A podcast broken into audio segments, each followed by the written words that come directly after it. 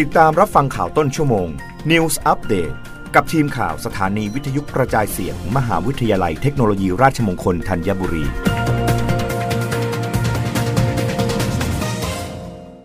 รับฟังข่าวต้นชั่วโมง โดยทีมข่าววิทยุราชมงคลธัญบุรีค่ะ ประเทศไทยมีฝนเพิ่มขึ้นกับมีลมกระโชกแรงบางแห่ง โดยมีฝนตกหนักบางแห่งพื้นที่บริเวณภาคเหนือ ทะเลอันามันตอนบนและอ่าวไทยตอนบน มีกำลังแรงขึ้น โดยมีคลื่นสูง 1-2 เมตร ส่วนกรุงเทพมหานครและปริมณฑลมีฝนฟ้าขนองร้อยละ 60 ของพื้นที่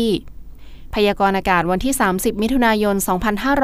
2565 ลักษณะอากาศ 24 ชั่วโมงข้างหน้า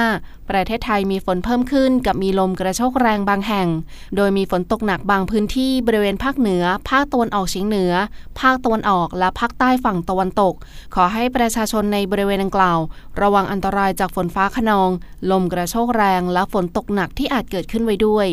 ทั้งนี้เนื่องจากร่องมรสุมพาดผ่านภาคเหนือตอนบน และประเทศลาวตอนบนเข้าสู่หย่อมความกดอากาศต่ำ ที่ปกคลุมประเทศเวียดนามตอนบน ประกอบกับมรสุมตะวันตกเฉียงใต้ที่พัดปกคลุมทะเลอันดามัน ประเทศไทยและอ่าวไทย เริ่มมีกำลังแรงขึ้น สำหรับคลื่นลมบริเวณทะเลอันดามันตอนบนและอ่าวไทยตอนบนมีกำลังแรงขึ้น โดยมีคลื่นสูง 1-2 เมตร บริเวณที่มีฝนฟ้าขนองคลื่นสูงประมาณ 2 เมตร ขอให้ชาวเรือในบริเวณดังกล่าว เดินเรือด้วยความระมัดระวัง และหลีกเลี่ยงการเดินเรือบริเวณที่มีฝนฟ้าขนอง ซึ่งพายุดิเพรสชันที่ปกคลุมทะเลจีนใต้ตอนบนมีแนวโน้มจะทวีกำลังแรงขึ้น เป็นพายุโซนร้อน คาดว่าจะเคลื่อนขึ้นฝั่งประเทศจีนตอนใต้ ในช่วงวันที่ 2-3 กรกฎาคมนี้ สำหรับกรุงเทพมหานครและปริมณฑลมีฝนฟ้าขนองร้อยละ 60 ของพื้นที่ ส่วนมากในระหว่างบ่ายถึงค่ำ อุณหภูมิต่ำสุด 24-26 องศาเซลเซียส อุณหภูมิสูงสุด 32-36 องศาเซลเซียส ลมตะวันตกเฉียงใต้ความเร็ว 10-20 กิโลเมตรต่อชั่วโมง